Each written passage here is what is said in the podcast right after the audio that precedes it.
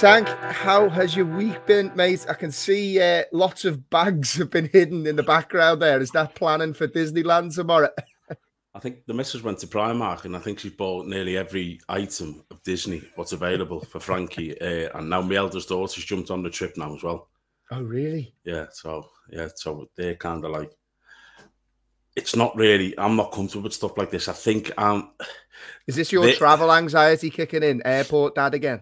I can't stand that. I'm already sweating over that. But I just can't stand. I've got a feeling that Sharon, Millie, and Frankie, or Sharon's going to turn them into like the Disney equivalent of full kit wankers. Oh, really? With the like coming I mean, back with the ears on and everything. No, mate, not even coming back. Going. They've got hoodies to go. They've got pink hoodies with. Please tell me you've got a matching one. You've got. See this this is probably what I'm going in, mate. No, I'm not. I can't do it. I, we spoke about a football kits the weekend. I was like, I don't, you know, I, I, used to wear them obviously, but I don't wear them. And like, this is like a real problem for me. I won't be walking with them. You, at any stage. You, what's your role then? Because I know when we go on a lot of trips, or I, will actually tell you, one of the things I hate is fairground rides. So whenever the, we go to fairground rides, I'm happy to hold the bags and take the photos. Are you going to be the photo taker for this no. particular trip? No. Uh, it's good that Millie's coming now because like we both like the rides and now Sharon's got Frankie to the kiddie bit, so it's it's worked out well. But I can't go on rides with Millie with Minnie Mouse hoodies and tops on. It's like you're 21 in October, love. I, I do you know what? I'm going to be paying close attention to your Instagram because yeah. I I've got a funny feeling you're going to come back with photos of you and these hoodies, mate. No, that's a guarantee. No, we no. give it the big one. We give it the big one. Yeah, yeah I'm never wearing one come. of them, and then all of a sudden you're there with your Minnie Mouse ears on. Unless Frankie says put that on, Dad. yeah, yeah, exactly. I have to admit, mate. I uh, I, I text you over the weekend. I played footy on Saturday, and I hadn't played for a few weeks oh my god, mate, the aches and pains that I'm like getting up the stairs there to come and do this. Genuinely, I was like having to hold on to the banister. I've got pains in my groin. I've got a dead leg that I can't. And and then you know when you get the we were playing on um, the 3G stuff. So I got a burn. I went in for a slide tackle. Oh, so I got no. a burn on one leg, a dead leg in the other, and my groin is seized up. So I'm I don't know which is hurting more. I'm like waddling up the stairs. It's ridiculous. It's tough, mate. It's tough in there. Shake it. It's not, it's not an easy game, this age thing. No, it's not. It's not. Um, and for those uh, that have been asking, Jimmy, unfortunately, he's back from holiday tomorrow, so he couldn't make this podcast. But he's been uh, he's been updating us. He's very excited to come back and jump on again. He'll have lots of stats, a lovely tan, and lots of arguments for tan for uh, for for Tank from next week. So yeah, we're looking forward, forward to, Jimmy coming back. Yeah. Um, so Tank, one thing before we dive into the, the weekend's football because people that have just started following us or maybe followed us for a while have now got very accustomed to and enjoy your tanks facts. Mm. Where did they come from, mate? People always it's like, where does he literally come up with these things from? And they are all facts. Let's get oh, that right. Don't Google them. Yeah. Google. well, to be honest, Jamie, I'd tell you, but I'd have to kill you. Oh, it's one of them, is it? It's it's like yeah, it's a secret of what will come to the grave with me. but I did enjoy the other one the other day about that. Um, How do you track that? The the quick fox jumps over the lazy dog. Yeah, and it usually, I mean, it's a it's a phenomenal fact. That. It's a good one, but my we were laughing in our WhatsApp group because the best part about it was at the end of the video where you're like, "I'm cutting the grass." no idea where that come from. I watched because Al Jackson, he was like, "Why did you say that? You're weirdo." I went, "I don't know." Yeah, he's just... like, "You're just a weirdo." Went, oh, "Yeah, I am, son." just absolutely made up to be cutting yeah, the grass. Just cutting the grass. right, football this weekend. There's, yes. Uh, there's there's been loads of uh, brilliant action. I have to say, I'm, I'm really enjoying the start of the Premier League season. I think it's been brilliant, and um, I, know, I know you've certainly felt the same about your beloved Forest. Um, I think you sent out a video on the social channels last week in reply to one of our listeners, Marv Bentley, who had asked you around Forest signings, and um, you wound up a few fans off the back of that video, which was lovely to see, and had lots of Forest fans agreeing with you. So one place for us to start, I guess, is how did you feel after that game in terms of is it a good point? Uh, you know, once the dust has settled, or is it a little bit disappointing for Forest to come away without uh, without the three points? It's difficult not to feel disappointed when you you're one 0 up. Um, in that, that late stage of the game. It, it is, and you know, I watched the. I only had the chance to sit down properly and watch the highlights of the of the game, and I felt the last thirty minutes Forest were really, really pushing, and you know, they were having chances. The boy Yates come on, who's not started the season. I think he's been out injured. He's a homegrown kid. I, am a big fan of him. He's a big, powerful presence in midfield for Forest. Mm. Uh, and I, I, think a lot of Forest fans will admit that he's sometimes t- he's sometimes the easy target for flack in previous seasons. And every time I watch him, I'm like, why? You know, he is what he is. He he'll fight to, to the death for you. He's never shies away from the ball. He throws his foot in. He gets on the end of things. And I thought when he come on against Everton, I mean, it was his shot what uh, Pickford saved and uh, Brennan Johnson slotted in, and you're like, and then he had another chance late on where he you know, we blazed one over. And I just thought people are going on about Forest signings and they didn't half make a difference. to two lads when he come on, they got him and the, the, the boy who signed from Wolves. I mean, he's a live wire. This this this boy's a live wire. He will cause problems in the Premier League. He's quick. He's direct. He runs at players. He, he backs himself a lot. You can see he it. Does he yeah. does? And you know, I tell you, as a defender, one thing you don't like is a is a little fucker who keeps getting the ball and keeps running at you. And no mm. matter how many times you challenge, he'll keep coming at you, and he, he's going to cause problems. Uh, this kid for for a lot of defenses, but as, as a long term thing, it's a good point. It's a point away from home at Goodison Park, which you know tends to be a difficult place to go. Um, and I just, I, I, really think that Forest, when they start gelling, I think, I think they're going to be decent. I do it's funny when you when you look at it because I suppose as an outsider looking in, and, and I've said to you obviously since doing this podcast, and I know how much um, you, you're fond of your time at, at, the club and, and and have a good relationship with the fans. I've developed a bit of a soft spot for them, which I did definitely didn't see see coming. But as an outsider looking in, you know, I, I, look at Forest and, and I actually have looked at Fulham as well, to be honest, and I've been really yeah. impressed with the adjustments. And usually you see it with the newly promoted sides, they come up and you go, right, cannon fodder, straight back down. They're just not equipped to, to make that adjustment. But I'm looking at Forest and Fulham. I have to say, both clubs seem to have made adjustments. Forest have spent big. Fair play to them if they've got the money. We're always saying teams should be brave. They have been the, for me, the the definition of brave, not only in how they're trying to play. Steve Cooper hasn't playing offensive football. I think if Jesse Lingard had more uh, attacking third passes than any player on the pitch. You know, he's trying to, to, to play in the right way. You're making changes that are looking to positively impact the game. If you look at Fulham, they're, they're having a proper go. They're not just aggressive. They've got a style of play. Um, they've, they've got offensive players that are looking to always play forward. I think, you know, you know, first couple of games into the season, they should both be really proud of themselves. I think that's the key thing. I think if you look at the Premier League, how it started in general, I think clubs now, it's kind of like, you know, Brighton go to Manchester United and, you know, they're like, we're going to take the game to you. You look at Newcastle yesterday, Newcastle just, for me, started, you were like, City scored early, I get that, but it never changed Newcastle's mindset. It was like, no, we're going at you. Yeah. And the thing about, I was speaking to the, a mate of mine used to use a Liverpool fan, and we were talking about like the likes of your Forest and your Fulhams. And Fulham blew me away against Liverpool. I mean, uh, Liverpool were very fortunate to come away with a point. Yeah. And you kind of like the mindset seems to have changed with, and I'm not calling them smaller clubs, but you know, these clubs who were coming up, or you, you know, the lesser big names in the Premier League, that they're actually they're going to the big boys now and going, look, we're going to go at you. Leeds yesterday, I thought Leeds were absolutely outstanding. They've gone to Chelsea, meant we're going to swamp you. And we, you know, they've got a belief that their quality will get through. So, and the other thing on Fulham, which I didn't really realise, I was actually, I think Jimmy's rubbing off a little bit too much on me, to be fair. You've been looking at stats? Yeah, because I had to look at Mitrovic. Mitrovic scored three Premier League goals last time Fulham were in the Premier League. But you know, we barely started many games. Mm-hmm. Which I was like, well, you know, he's, he got you promoted, scored all these goals, and then you, you know, you give him a couple of games and like, right, he's not scored, I'm taking him out the side. And he was like, but now play to your strengths. Why not just play to your strengths? You yeah. know what you're going to get with Mitrovic. He's a big unit. He'll bully centre. He bullied Virgil van Dijk, who's meant to be the best in the world, by the way. Yeah. He's a big unit. You play to his strengths, he'll score goals. He's already matched his, his goal scoring feat from the last Premier League visit, you know, mm. this season. He's got three and three.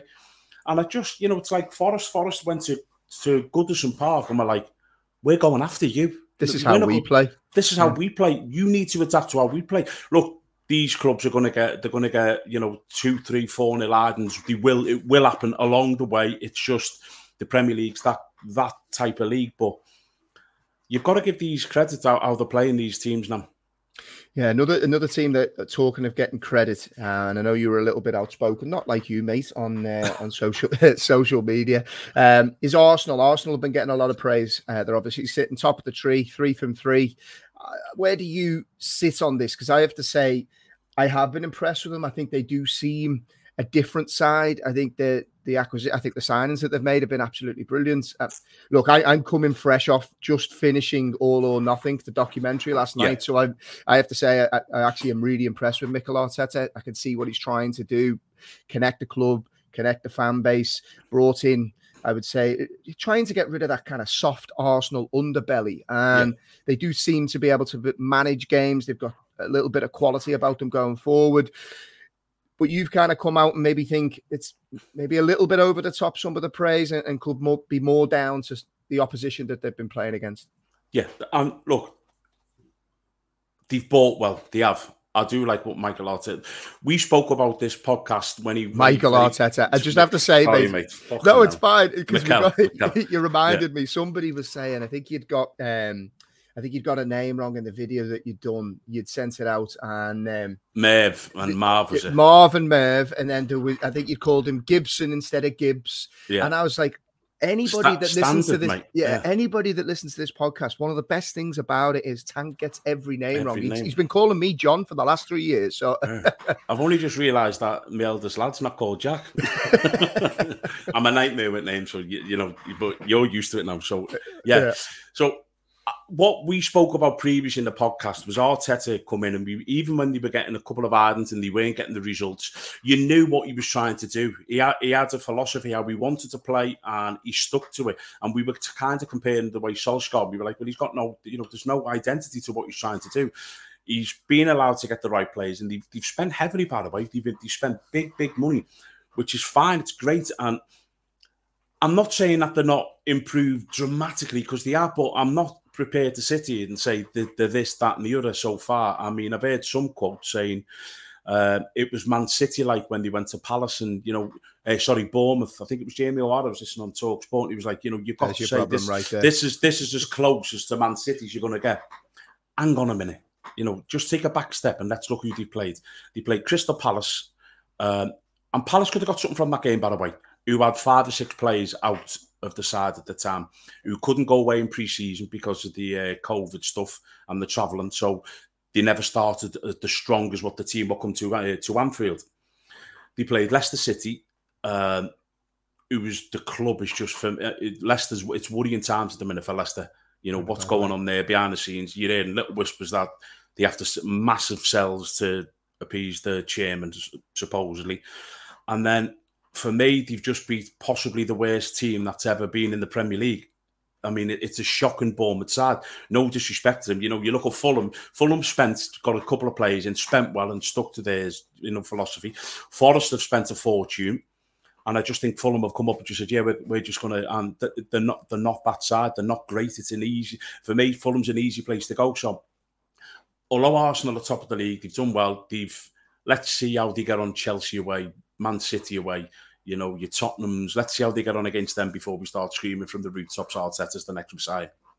Well, one thing I have to say on on Arsenal is Gabriel Jesus, and I, I put out a tweet yeah. uh, over the weekend, and I didn't know if I was alone in this. Like, he, obviously, he's a, a, great player. He's playing at Manchester City. You don't get to play for Manchester City if you if you're not a great player.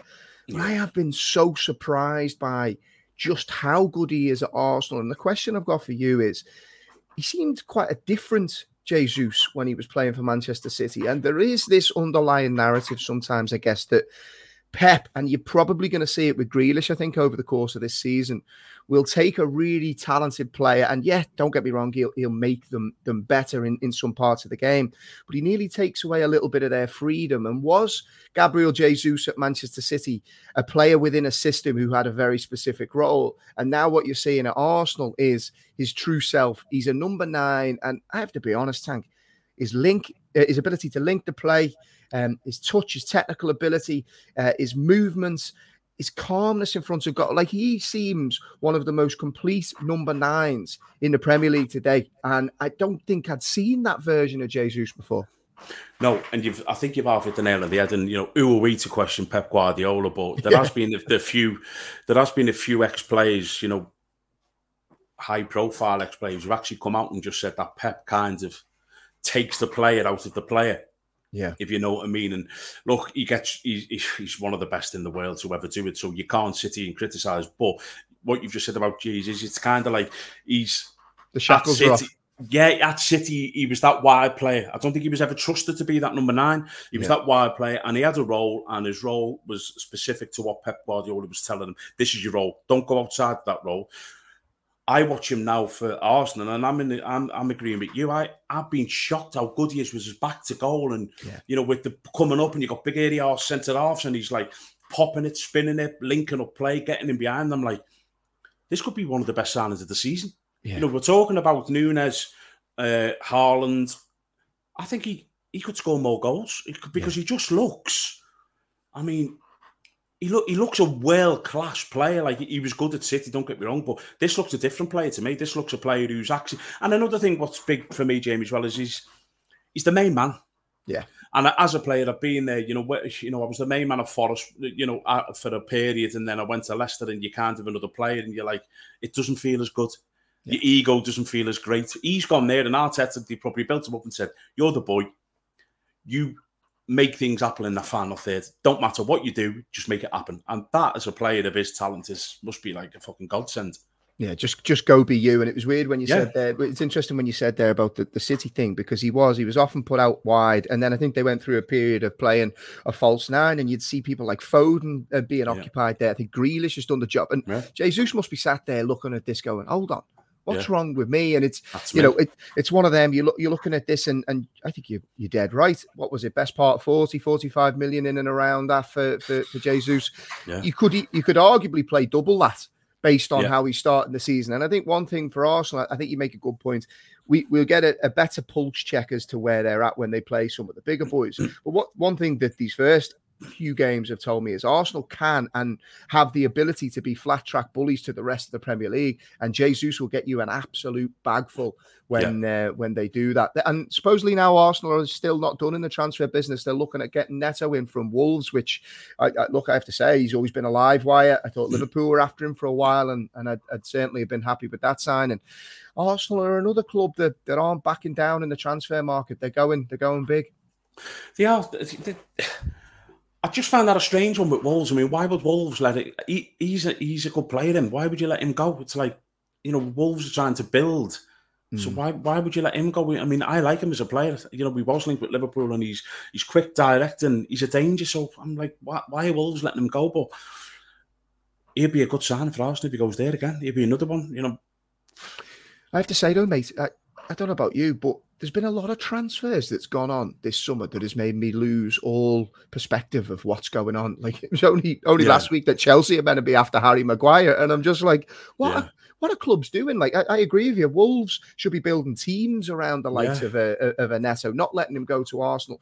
Then I, I was surprised that City let Jesus and uh, Zinchenko go to Arsenal. I think they're both very good players and they've showed it. So uh, it seems a very strange world of transfers going on, on at the moment. Yeah. it has to be said. Um, when you look forward, I suppose, to maybe some of the other games that have happened over the weekend, and, and the big one that stood out for me, we're talking about the quality of the games and and opposition having a go at some of the bigger teams.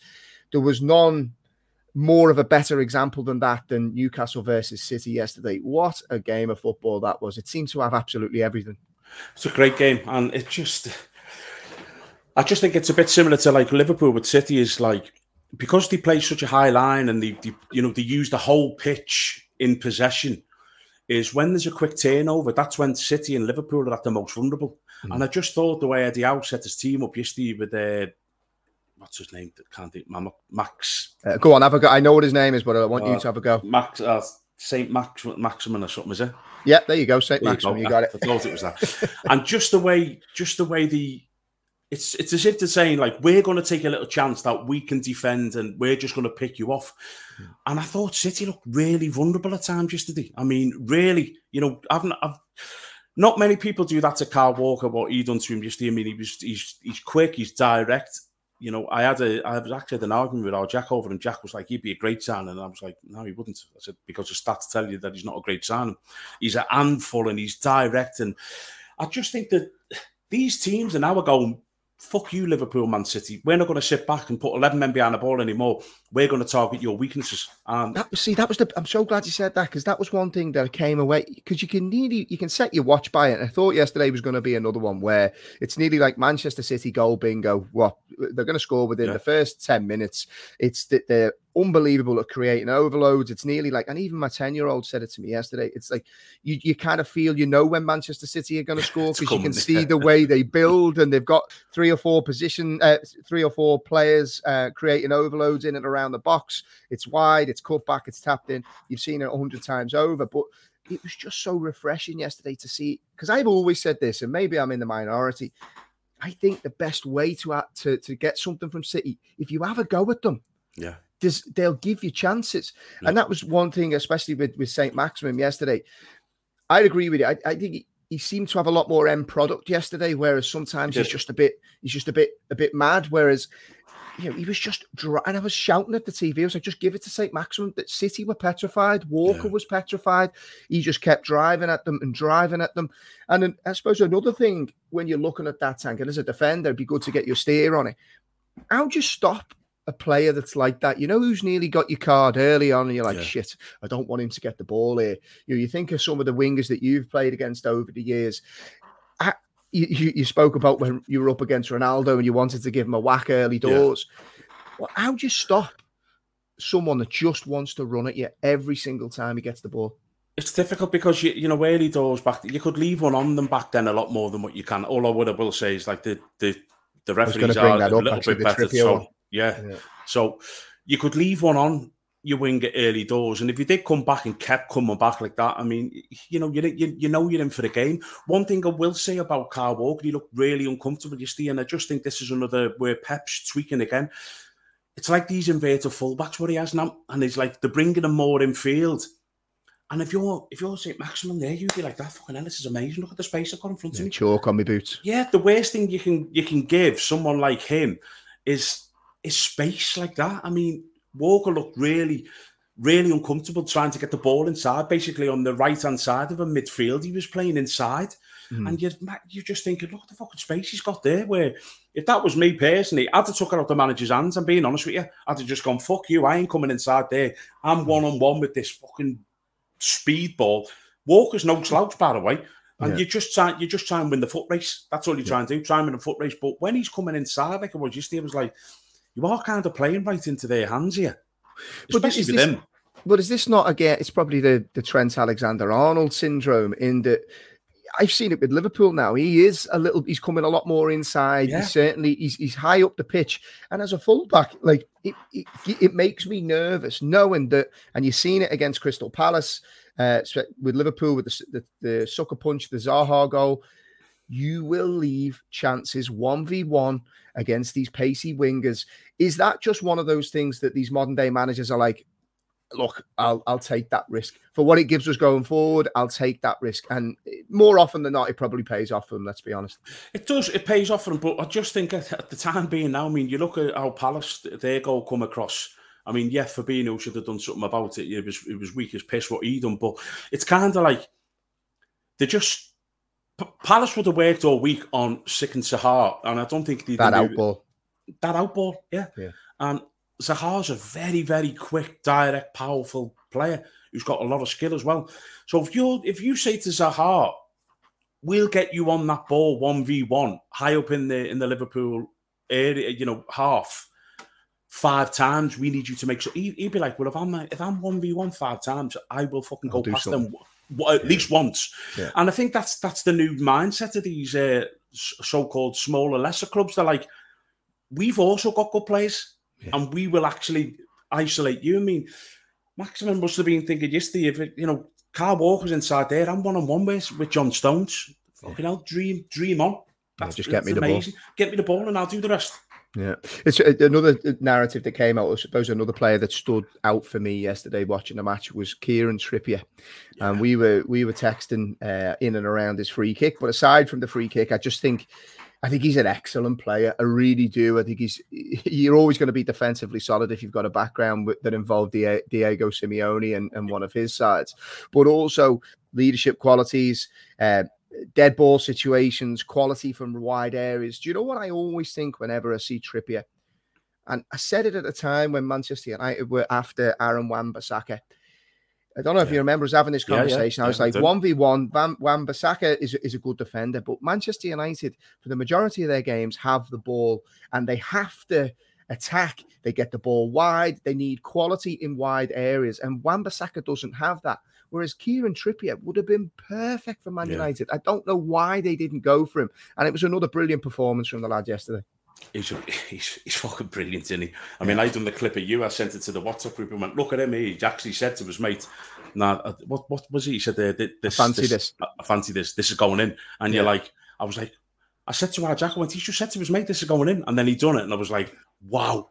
I mean, talk about belief in your ability. I mean, yeah, you could not have got that ball and threw it in the, any anywhere else. Yeah, it was, like, but as you say, it's not just a set plays. He's actually which I didn't. I didn't think he was this two or three seasons ago. I must be honest, but he's, we didn't see him as much when he went to Atletico Madrid. But at Newcastle, he seems to be a lead, and he's vocal, and he's he's kind of like he's coming of age there. Mm-hmm. But it's one of them that I think Jamie, what we've just spoke about with Jay, he's just gone in, and then he probably said, "Listen, you be the boy here. Yeah, you're my, you're my voice on the pitch. You're my main man. You're the captain. I want mm. you to lead this club from where we are to where we're going to go." and he's thriving. I thought he was absolutely outstanding yesterday in every department. His defending, his his delivery, his obviously his goal, but just he's just sheer quality. Yeah, he's class. He's class. But one thing that's that's uh, particularly related to Trippier was the yellow card, red card um, and I've got one of my blues cousins. Um, it stirred up a bit of a hornet's nest amongst blues because there's the direct parallels, or they're claiming there's direct parallels between what Trippier did and Allan did um, uh, in, in, a past game, where Allan was actually upgraded, I think, from a yellow card to a red card, and then Trippier had the reverse. So blues are claiming inconsistencies. I'm I'm quite opinionated on this one, but I'll, I'll hold fire for a sec. I'd love to get your opinion on a what did you think of Trippier's tackle? Uh, in isolation. Did you think it was a red? Did you think VAR was used correctly? And then how do you think it compares to, to the tackle from Allan? No, it wasn't a red card. VAR got it perfect, to be honest, because you know, what I will give the referee the benefit of the doubt, it did look like he was high. And at, at first, I thought, oh, he's caught him on his knee there. But then when you slow it down with the uh, the VAR, VAR it, it wasn't. He's actually gone. He's not touched his knee and he's just clipped his foot, which is yeah. just, you know, as nasty as it is, it's the right thing to do. De Bruyne is about, you know, he can do anything with the ball. De Bruyne what he wants to. So you have to stop him at all costs. It was a yellow card and it was used perfect. I see in the challenge with Allan, it's a totally different challenge. Allan's like scissored and he's gone down and he's get caught his ankle and his other legs followed through. Hmm. You know, for me, the difference in Trippier is it's a trip. He's trying to just trip him and stop hmm. him if I see that Allan one, I'm like, he's actually trying to hurt him. He's going to do it. so there's yeah. just to- the, the totally, they're not even like, for me personally, it's not even a debate. I've done both tackles and I know what I was trying to do on one and what I was trying to do in another. Yeah, I, I, I have to be honest. I said the exact same thing to, to my cousin this morning when we were talking about it. I actually had my leg broke from a scissor tackle.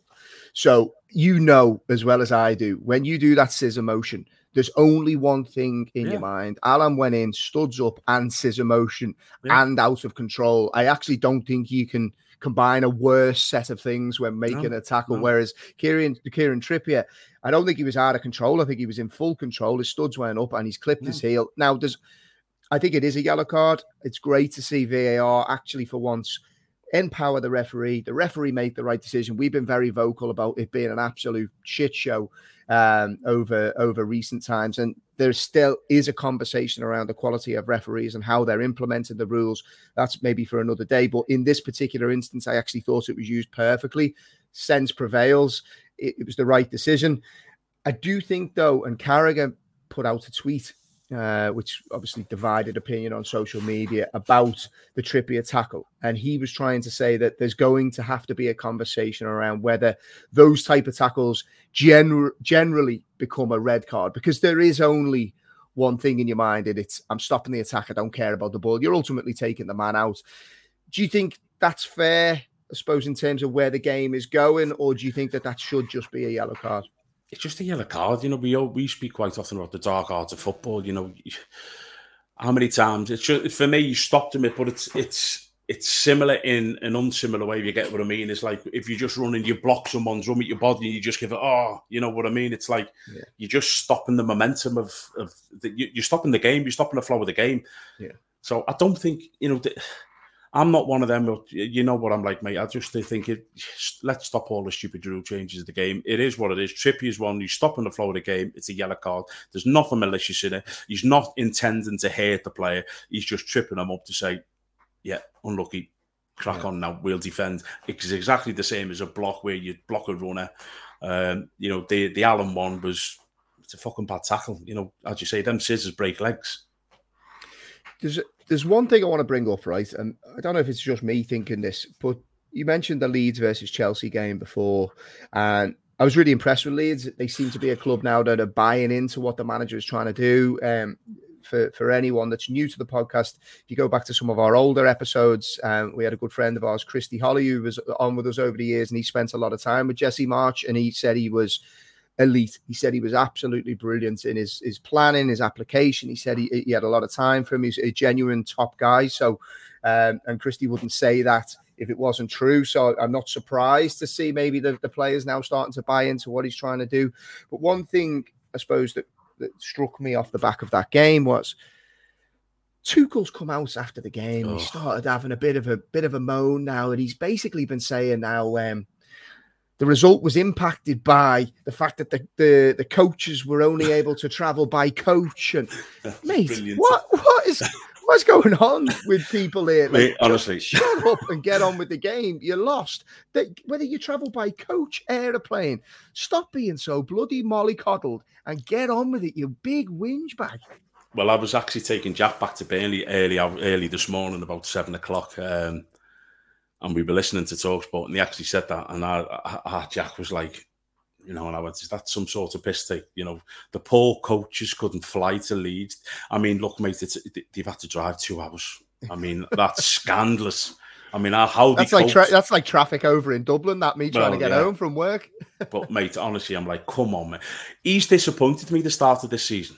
Yeah. To I, I, like it. I like him. I love the way his approaches, the way he sets his team up, the way he tries to play, the way he tries to implement it. But his comments after the Leeds game, I was like, you, you're a bit of a prick. A bit of a prick, yeah. Yeah, you know, you spat yeah. your dummy out against uh, Tottenham. You were giving it all of the big and when you scored. And when you equalised, you spat your dummy out. And someone, I, I forgot to mention this, someone actually posted, you know, when he says, like, you, need, you should look in the eyes when you shake hands. And someone posted a picture of him with Sean Dyche when Burnley beat, beat uh, Chelsea or Drew at Chelsea, and he's turned, he's like that, and Dyche is like, you know, like what Dyche is like, yeah, and he's kind of shook him and he's that way, and they were like, maybe you should practice what you preach. But his comments yesterday were absolutely shambolic. Why not just come out and just say, you know, the criticism of Klopp gets when he got out Fulham, he was like, look, we, we got away with a point here. We'll take a point because we shouldn't have got a point. I watched that game and I thought Leeds were absolutely outstanding. Yeah, totally they, yeah. they swamped all over them. You know, they run. I messaged you at um, half time and WhatsApp said they ran six kilometres more in the first half than Chelsea. So yeah. they just, you've got a manager there. This this is where I like what he's done. I do like him because he's gone out and he's bought a few players in the transfer market who he who he's played under him and who know his style and implement the way he wants to play. And I think it's had a really good effect on the rest of the squad let's be honest. In the first half, I put the tweet out on the social uh, the social media. Leeds ran six k more than Chelsea in the first half. That's if that's if that's not a team that are bought into something that the manager's selling, then I don't know what is. But then it was 15 kilometers more than the whole game. Yeah. I was listening to Talksport this morning. because they, they were actually having a problem saying Tuchel needs to sort his own house out and say why have we ran 15 kilometers less than Leeds United. But I mean, I thought he was outstanding. But this is the thing where it comes back to mentality for me. And I, I, I kind of feel like Pepper's done this a little bit over the years with, and it's nearly like you're creating a reason for players to have a little bit of a weak mentality in that like it's always something else to blame. It's always it's never our fault. Why not turn around and be like, like you said there, the desire wasn't there. I actually think to be fair, this is what Ten Hag is trying to do at United. And he said it after the first couple of games. I've seen clips of the interview that's going to go out tonight ahead of Liverpool United, where he's basically saying, you cannot have situations where teams want it more than Manchester United. And he's called it out. it wouldn't do Tuchel any harm to be able to say something like that, and it might have a bit of a knock-on effect with the players if he's calling them out for, for things like that. Well, what I mean, as a, if, if I had to play in a game and it's, uh, as as teams beat beat me and I, they've run 15 kilometres less, I'd be thinking, fucking hell, how's that happened there? You know what? How can that be? That's a lot. 15 kilometres. That's a hell of a lot. So I'd have liked to come out and just say we were dreadful. But he's every excuse under the bus come out to me. And Andy Townsend was talking about it. And he just said, It's the most ridiculous excuse I've ever heard. He said, We played some, I think he said Newcastle away from Southampton or something. He says, On a Friday, it took us nine hours to get there. He says, But we didn't like say, Oh, we've been on a coach for nine hours yesterday. It's like, Yeah, it's a different keep on the coach. Yeah, exactly. keep on the coach for a few hours. I mean, I don't like that. I don't like little petty excuses. Um, you know, just come out and just. What I will say is, I think that Tottenham. You know, we were talking about uh, the other week, and like it feel like a victory for Tottenham. I think that's been like a kick in the bollocks for Chelsea in the other way, and it's had an effect on them mentally. Yeah, the ripple effect. Yeah, yeah, it's, yeah, it's funny. Um, like when you're looking, I suppose, at the the, the standard of the, the, league now, and some of the results we, we spoke about. Fulham, Forest, they've had some great results. Um, you're looking at Leeds yesterday taking points off Chelsea. Do you think the standard of the league from kind of top four down has gotten better, gotten stronger? And do you think that you'll see more dropped points now? You know, the idea of 90 plus seasons, I think we spoke about it on recent podcasts. When you're looking at the standard of the league now, do you think there will be more teams taking points off each other? I do. I think it's a yeah. I think you you know you look right down the league. You can even go as far as Aston Villa, who you know spending big money, you know 25 million, 35 million players, and it's just kind of a standard thing. Arsenal spent big money, Chelsea spent big money, um, Tottenham spent big money. Uh, the one who was surprised again, they have spent a few quid, and he's I heard him moaning about it. It's Moyes. He spent a few quid, Moyes.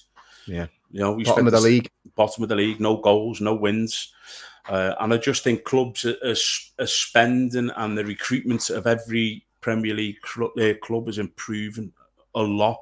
Um, I think a mid 80, 80 will win the Premier League this season. Yeah. I don't think you'll see the high 90s.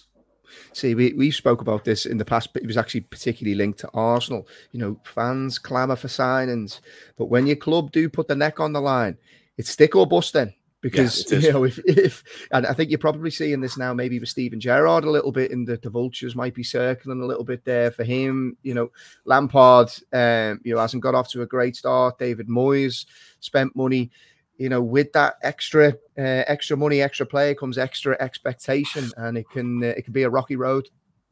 Well, it is. I mean, I said I say 85 points. I personally, mid 80s, I think will be enough for the Premier League. I think you'll see a record number of seconds this season as well. Really, I do because you know, as you say, like they've all spent big money. You know, all the way through. They've they've all been back to the hilt by. There's only Leicester City who's not really, really haven't spent a penny because I, yeah. do think they're in a bit, bit of a shit show at the minute. But you look right the way through. There's been big money spent. Forest have come up and spent big money. Fulham, Fulham have spent. Um, and as you say, mate, that comes with big pressure from the owners above. They're giving you the money. They want. They want.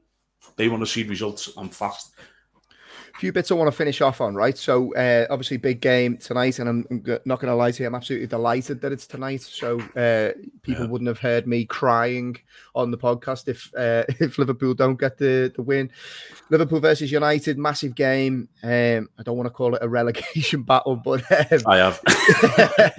Uh, it's a big game. Look, for for many reasons uh, one thing I want to get your steer on before we dive into the football side of things. What have you made of all these fan protests? Because I have to say, from my perspective, look, Man United fans, I understand that they might not be happy with some elements of their ownership, but this ownership has spent a hell of a lot of money. They're going to be unveiling Casemiro, who's getting, I think they've signed for 60 million, 300 grand a week plus. And now they're looking to protest against these owners, get another game against Liverpool potentially called off or impacted in some way, shape, or form.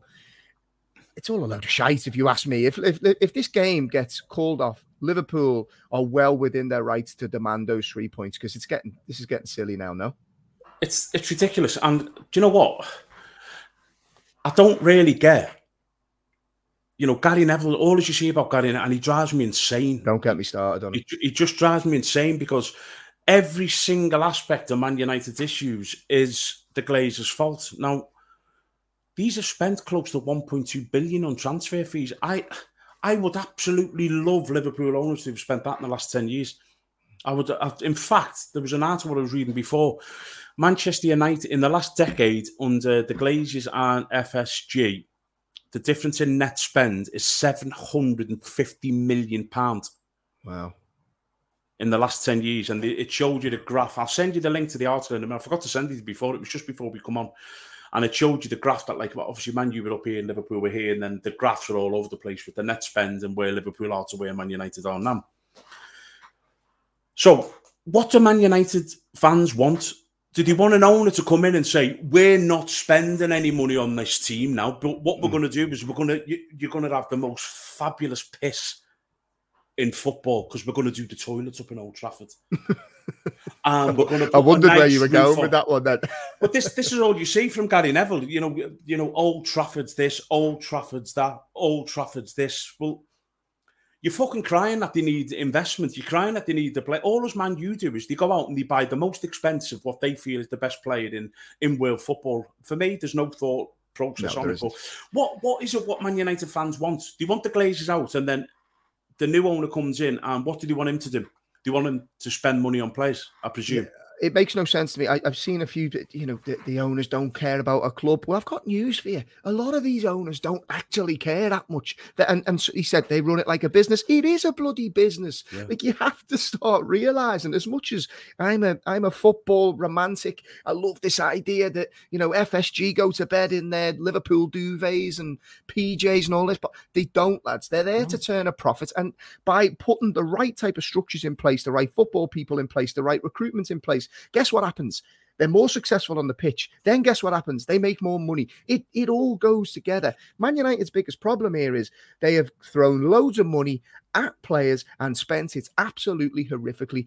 You, Gary Neville did his thing when he was on his soapbox and did this pre-prepared list of pl- players that have been successful. I argued with 90% of that because there was only a handful that were actually successful at Manchester United. Majority, I would say 80% of their transfers have worked out horrifically, really yeah. poorly, or have been massively underwhelming. And the biggest problem is they've spent a fucking fortune doing it. So they're spending too much on players. They're spending too much on wages. David De Gea is throwing balls into the net and he's the most expensively paid goalkeeper. They brought in Henderson just to give you what two examples and give him a massive, uh, massive contract. Now they've shipped him out. It is scattergun. And I have to say, Casemiro, I actually think is a brilliant player. Don't get me wrong. I think he's brilliant. I think he's exactly what United need. But he's an older player on massive wages, you know, good, good, good old transfer fee. I think you'll get two, three seasons out of him. But is it a transfer that has been well thought out? It's probably no. not based on what you're seeing in the in in the press, where you know they're jumping from one player to the other, trying to get people through the door. The owners need to get football people making football decisions. That's something I think you can throw at them. They've not put the right people in place. They put business people in place and it's not worked. But this idea that you need to start protesting because you're not happy that the Glazers aren't football people. Give give me a rest, will you? The entitlements from some United fans, it just it beggars belief. And I say this as a Liverpool fan who was take nearly, you know, we had Hicks and Gillett. They nearly ran us out of business. Liverpool fans have been through this. Yeah. Liverpool fans have literally been through this process, um, and it's tough and it's horrible, and it's a club that you love and you care about, and there's so much motion wrapped up. But this, these owners are still putting money into the team at record levels. So I don't know. It just it, it does scream a little it's, bit of entitlement for me. But for me, look, Casemiro's a good signing, but he was a great signing five years ago. Hmm. It's 150 million pounds outlay for Man United for this play. Yeah.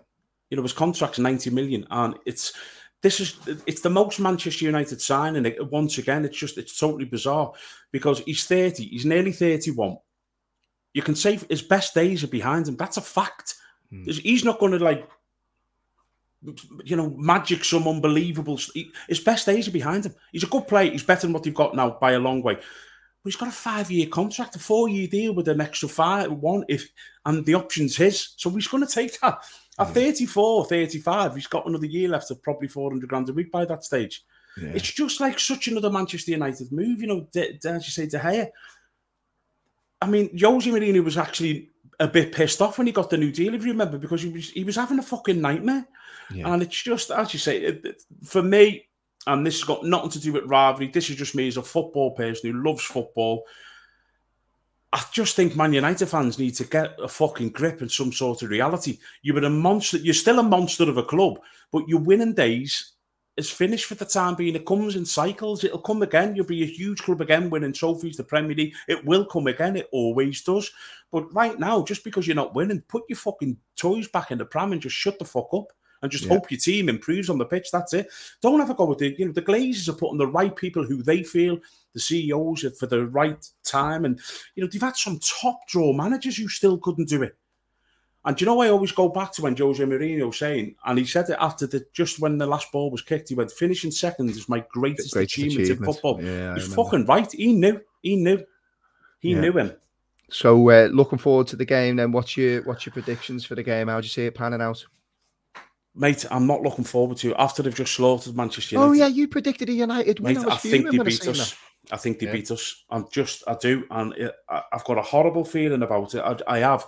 Liverpool have got into this horrible habit of conceding goals first, mm. and I just think you've got you're going to have a full a full stadium of seventy odd thousand at United. The worst thing what could have happened was that 4 0 hammering at Brentford for them. You know, people are saying, oh, it just should. No, it's not because you know, one thing as players and the you know, listen, they've got top players and they've got pride and they will want to rectify this. So I've just got a fear that if they can see, if we concede first, they score 1 0, the crowd's all over them, and the players get lifted. And I've got a horrible feel with the injuries we've got as well. And I've just got a feeling, mate, we're going to get done here 1 0. I have to, I have to say, I, I don't agree. I'm not, I'm not. I, as... I'm glad you don't.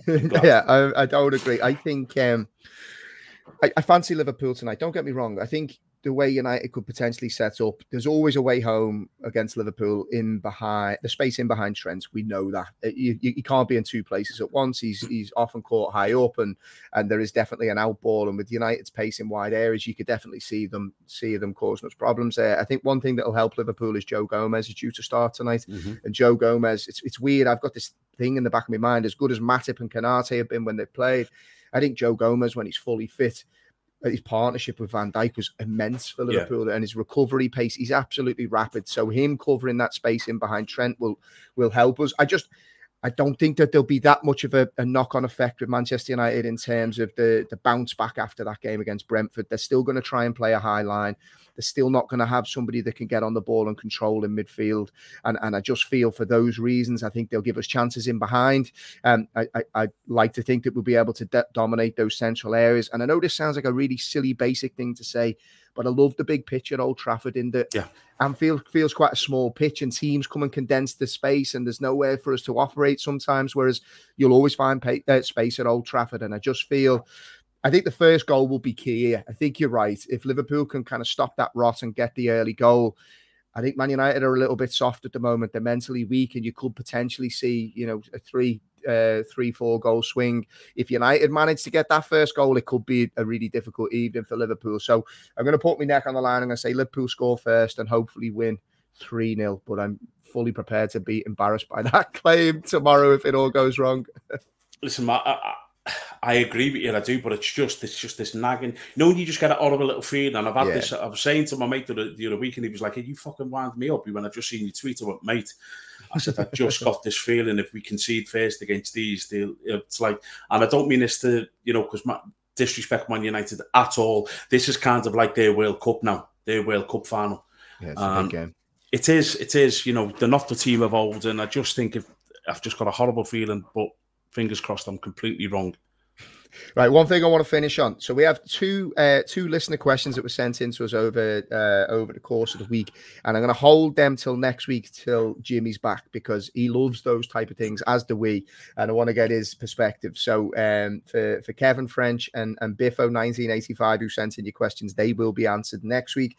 I want to finish uh, on this tank because we're nearly up on the on the hour. There was a thing that came out uh, during the week uh, it was the BT Sport fan selected Premier League all time 11. And uh, I got into a little bit of back and forth with, with a couple of people online. Oh, you've got your papers, you've got it written down. Uh, for those that haven't seen it, so obviously this is fan selected. Um, I think there was over 200,000 votes that came on uh, came through on Twitter.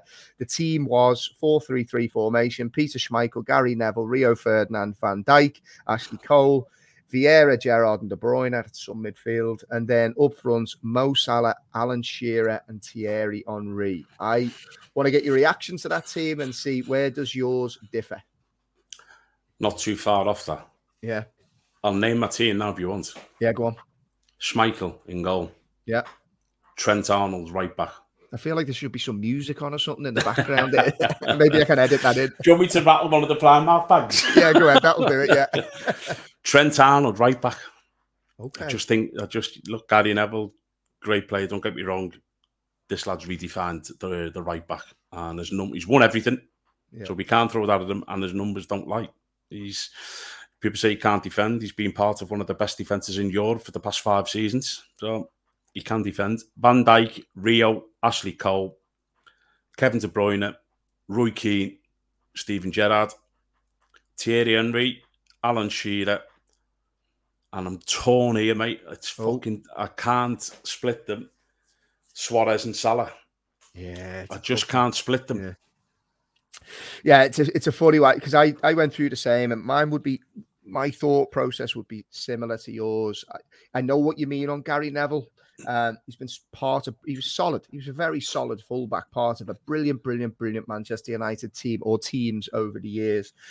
I know what you mean about Trent. Is what he offers offensively going forward. I, I, don't think we've seen the likes of at fullback. To be to be brutally honest, I do get the questions around his ability to defend, and, and whilst I think it's more of a system issue in in what Klopp is asking him to do, like we've seen him have great games. Or see, it's funny who was it that played for Brentford there? Uh, you know, Mitrovic coming in at the back post, got up early, scored a pretty much identical header. Like you got these things happen.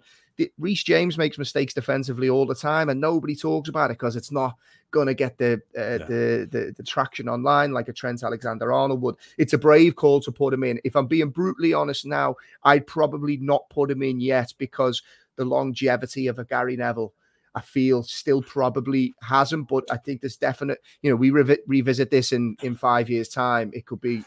You, you revisit know, this is, in five years' time. Trent's still only 27 in five years' time. Yeah, that's mad when you think about it. Yeah. The kid's been doing it for five years. He's 22. Yeah. Uh, Not much more centre backs. I so I change it. So I was I understand the, the Ferdinand thing. I think I'd actually go John Terry. I'd have John Terry oh, with Virgil van yeah. Dijk. Um, and the reason why, just personal preference, I thought John Terry was properly there. I think his his distribution was um, very very was so good, underrated, so so underrated. Like he could yeah. really ping a ball. Absolutely, he could defend the edge of his box. He was good in the air. Um, his he positionally he was he was excellent. Uh, yeah, for me, I'd go John Terry and Van Dijk because you imagine being a striker yeah. coming up against those two. You're just like, yeah. where's me where's me chance coming from? Ashley Cole, I agree with you completely. Um, the midfield was the one for me where I Roy Keane is although the Man United connection, he was one of my heroes. He has to be in there and would Absolutely. be captain.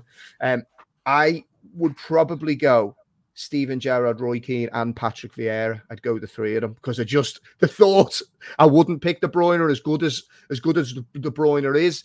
I think you could get Steven Gerrard doing similar with the freedom he would be afforded by the likes of a Roy Keane and, and Patrick Vieira. So I'd, I'd, have them three. Can you imagine playing against? Oh. Well, you did. Those yeah. horrible three in midfield. Yeah. You'd have no, nightmares. do you know when you think about it? Can you imagine Gerrard, Vieira, and oh. Keane in the midfield? I mean, you might the teams are just, just give up. Yeah, fuck it. Have yeah. to take the points. Take the points. So, uh, and then yeah. yeah, up front, Henry, Shearer, and you like you've got to go Salah. I understand what you're saying. For me, Suarez still holds that title in my head of the most gifted footballer I've ever seen play for Liverpool. He did things that were inexplainable, inexplainable. Yeah. But the numbers that Salah has been putting up, not only in goals, but yeah. his assists, I've, I've, I've got to go with those three. But it was interesting to see the there wasn't a huge amount of surprise with that team because you know with social media, yeah. mad things can happen. Yeah. Cristiano Ronaldo disappointed not to get a shout. You think Paul Scholes, Lampard? Look, Ronaldo was young when he was in the Premier League, and you know he, he, had two very, very strong seasons. Don't get me wrong. I mean, look, it wouldn't even be a debate, would it? If he if he was at Man U for the another four or five years, he, he'd have broke every record in the Premier League history. So it's yeah. not even a debate. But the, for me, when I look at Ronaldo, he had two unbelievable seasons at Man United, and then went to Real Madrid. So yeah, I just think one Thierry Henry has to be in there, has to be. Two, Alan Shearer played against him the most complete. He had everything. He was just a freak. Still holds the record goal scorer. And Salah's numbers, they are his numbers. And Suarez, as you say, I'd probably go Salah with you just because Suarez, you know, we've three seasons or whatever, but, you know, I'm going on Ronaldo. I don't think he can get in the, the greatest ever Premier League side on the basis of two unreal seasons. So I don't know why I've got. I'm going to give this example. It could actually fall flat on his face. I'd see Suarez as like some really hot bird that you were just, but just with for a couple of weeks. She was like a holiday roaming romance. Come in, blew your mind for a couple of weeks, and then disappeared. Yeah. Whereas you know you're looking at Mo Salah, solid, steady, consistent. There is that. That's the person you want to make your wife. You know, you've got to yeah. see your life together. That's see where I'm going with that yeah. one, mate. yeah. But you, will always remember Luis Suarez. Uh, who would be your captain? Just to finish, who would be your captain? Without a shadow of a doubt, Roy Keane. Keane, yeah. Not even best ever. He's got to be. You just used to fucking hell. You just have played when I played against him, and I remember I made my debut for Leicester at Old Trafford, and um, in the cup game, I come on a sub and I went left wing, and I was actually giving Gary Neville a bit of a fucking tough time, and Keane actually come across and went, "Unless you smash him," and I was like, "What the fuck's he on about?" And the next minute he's hit me, and I'm like, "Fuck." And he, he was he was that guy. He was like, "You do your job, and then if you didn't, he'll do your job, I'll and then he'll rip you. your he'll rip your fucking head off and tell you." Yeah. And I just, for me, the greatest centre midfield player of yeah. the, of this generation. You know, Gerrard and all them are different, but he, he you want to go to war, he's the man in the middle. He knows your man. Right, Tank. Uh, have a great trip, mate. How long are you away for? Only four days, mate. To go tomorrow early doors. Little uh, he's four on the twenty seventh, Frankie. So just get him. We're not going away this year. I told you with the Jack situation at Burnley. So um, yeah, we're just going to take him for four days for his birthday. So be back Friday night, I think it is. Good man. So you're not missing the podcast. You'll be back with us next week. I'll be in Monday, mate. Yep. Love it. Yep. Brilliant. Right, everybody, thank you very much for listening. As always, if you wouldn't mind sending us in your feedback um, and follow the YouTube channel if you haven't already. Um, we've seen some unbelievable engagements over the last couple of weeks, which we absolutely love from fans from all clubs. Uh, we've see, obviously seen a rise in, in Forest fans, as you can imagine, with Tank's connection. But we want this to be a podcast for all football fans. So if you haven't checked us out on YouTube, please do so. Subscribe, leave us comments under the video, send us feedback on the, the podcast itself. Uh, but most importantly, we hope that you all have a fantastic week. Enjoy the rest of your week. Stay happy, stay healthy and we will be back with you again next week on the Boot Room podcast. All the best. Cheers, Paul.